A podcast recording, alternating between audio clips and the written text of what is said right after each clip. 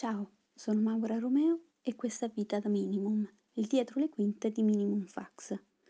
Ho seguito con grande entusiasmo l'avvio di questo progetto, ascoltando anche con un pizzico di nostalgia le voci delle mie colleghe e dei miei colleghi, immaginando nelle espressioni e il loro gesticolare che tanto familiari diventano quando si lavora fianco a fianco da molto tempo. La piacevolezza dell'ascolto era acuita poi dalla certezza, che a questo punto era più che altro una speranza, che il mio momento, questo momento, fosse ancora in là da venire. Mi ero immaginata un orizzonte temporale che arrivasse almeno a settembre, perché proprio a settembre rientrerò al lavoro. In questo momento, infatti, sono ancora in maternità, o meglio, in congedo parentale facoltativo aggettivo questo che a mio avviso racchiude tutte le storture legislative che regolano la maternità, anche se sarebbe più corretto parlare di genitorialità. Ma non è questa la sede per toccare questo tema complesso e forse non ho neanche tutti gli strumenti giusti per affrontarlo come si deve. Quindi non è di questo che parleremo. Già, di che cosa vogliamo parlare? Vi faccio una confessione. Nonostante la nascita di mio figlio abbia reso il mio mondo interiore fiorito, immenso, infinito, sconfinato, la verità è che dopo tanti mesi passati unicamente ad accudire un neonato, mi sembra di non avere più argomenti, di non conoscere altre storie se non la mia. Mi sembra di essere come la tartaruga di Bruno Lauzi, per citare i miei riferimenti letterari attuali, nonché la hit dell'estate un animale che correva a testa in giù e come un siluro filava via, mentre ora è tutto rallentato, quasi immobile direi. Una sorta di atrofia intellettiva ed intellettuale, quella in cui mi trovo. È come se tutti i mondi al di fuori della diade madre e figlio si fossero accartocciati come le carte metallizzate dei cioccolatini e stiano lì in attesa di essere appiattiti con i polpastrelli e fatti vibrare poggiandoli poi sulle labbra. Non ditemi che non l'avete mai fatto. Lo so, vi sto annoiando.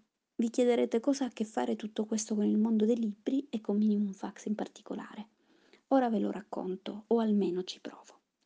Minimum Fax è la mia casa, editrice tra parentesi, da circa sette anni.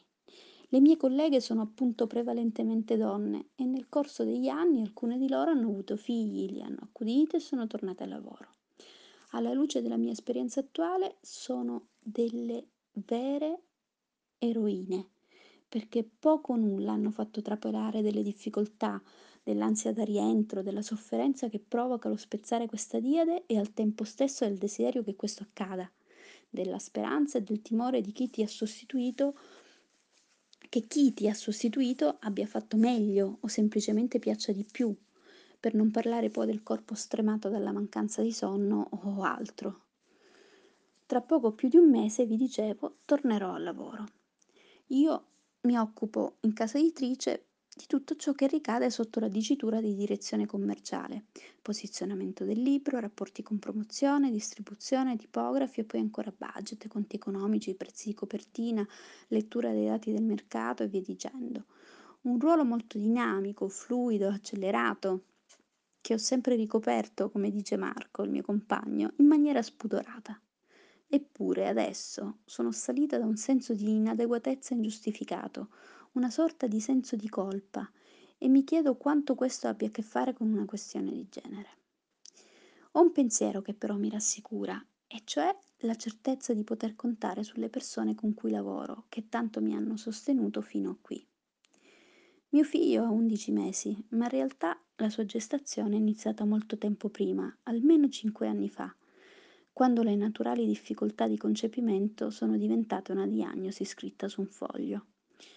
È iniziato così un percorso lunghissimo, faticoso e sofferto, ma anche indimenticabile e bello grazie a Marco, che si è inevitabilmente intrecciato alle vicende lavorative.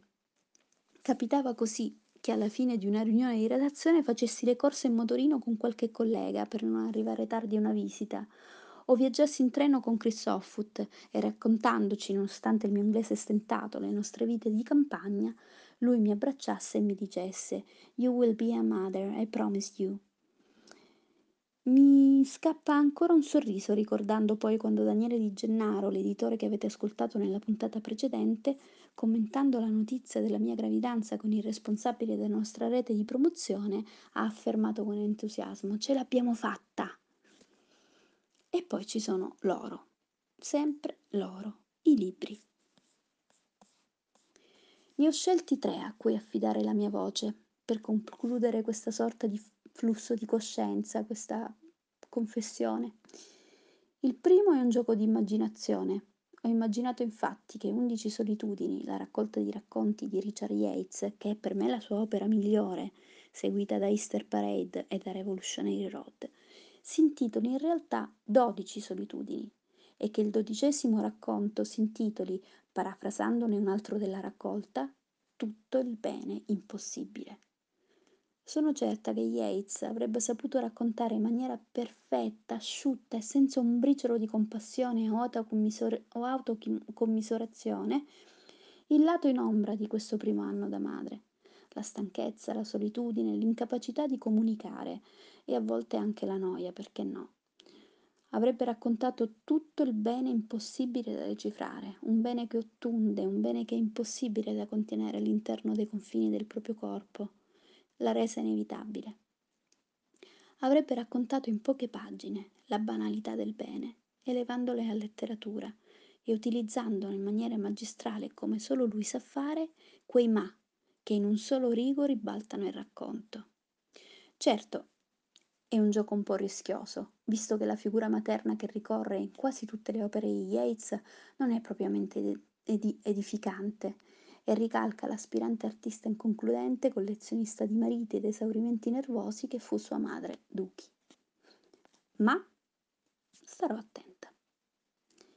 Il secondo libro che parla per me è un'altra raccolta, raccolta di racconti, o un romanzo a puntate, come preferisco definirlo. Il silenzio del lottatore di Rossella Milone. Leggete, vi prego, il penultimo racconto o capitolo, o meglio, leggete tutto il libro, ma correte a leggere il penultimo racconto intitolato Questioni di spazi e quando arrivate a pagina 170 fatelo, utilizzando le stesse parole di Rossella, con una mano sul petto, come per fermare con forza il battito che vi trapasserà il costato, e poi giù in picchiata fino a pagina 182. Capirete cosa vi vorrei raccontare, ma non trovo le parole. Quella paura liquida che circola in ogni parte del mio corpo, paura che mi possa distrarre e che qualcosa possa capitare a mio figlio. Una paura che non mi abbandonerà mai, probabilmente, ma che un giorno inviterò a cena per dirle chiaro e tondo che può anche rimanere lì, ma i miei sogni avranno sempre lo spazio in cui esistere. Infine, affido all'apparente svampita signora Hermitage, dell'omonimo romanzo di Penelope Mortimer, il compito di rivendicare come libera scelta, come atto culturale e non una conseguenza naturale, la decisione di avere figli o alla stessa maniera di non averne. La vediamo proprio nelle prime pagine, straiata sul lettino di un medico. Il dialogo che intercorre tra i due preannuncia il pensiero femminista sagace e modernissimo che attraversa l'intero romanzo. Eccovi un esemplare scambio di battute. Il medico. Non sono qui per persuaderla di nulla, è venuta da me liberamente. Se è per questo, tutto quello che faccio lo faccio liberamente. Piangere, angosciarmi per la polvere, addirittura fare figli. Solo che lei non ci crede, giusto? Cala il sipario, applausi.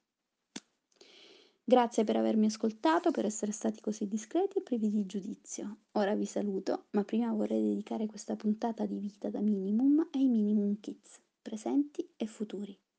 Per ora eccoli in ordine di apparizione. A Marcolino, a Matteo, a Anita, a Elena, ad Agata, a mio figlio Durante, a Federico e ad Anna, che verrà. E come dice Lucio Dalla e come accade ogni volta che nasce un bambino, sarà un giorno pieno di sole.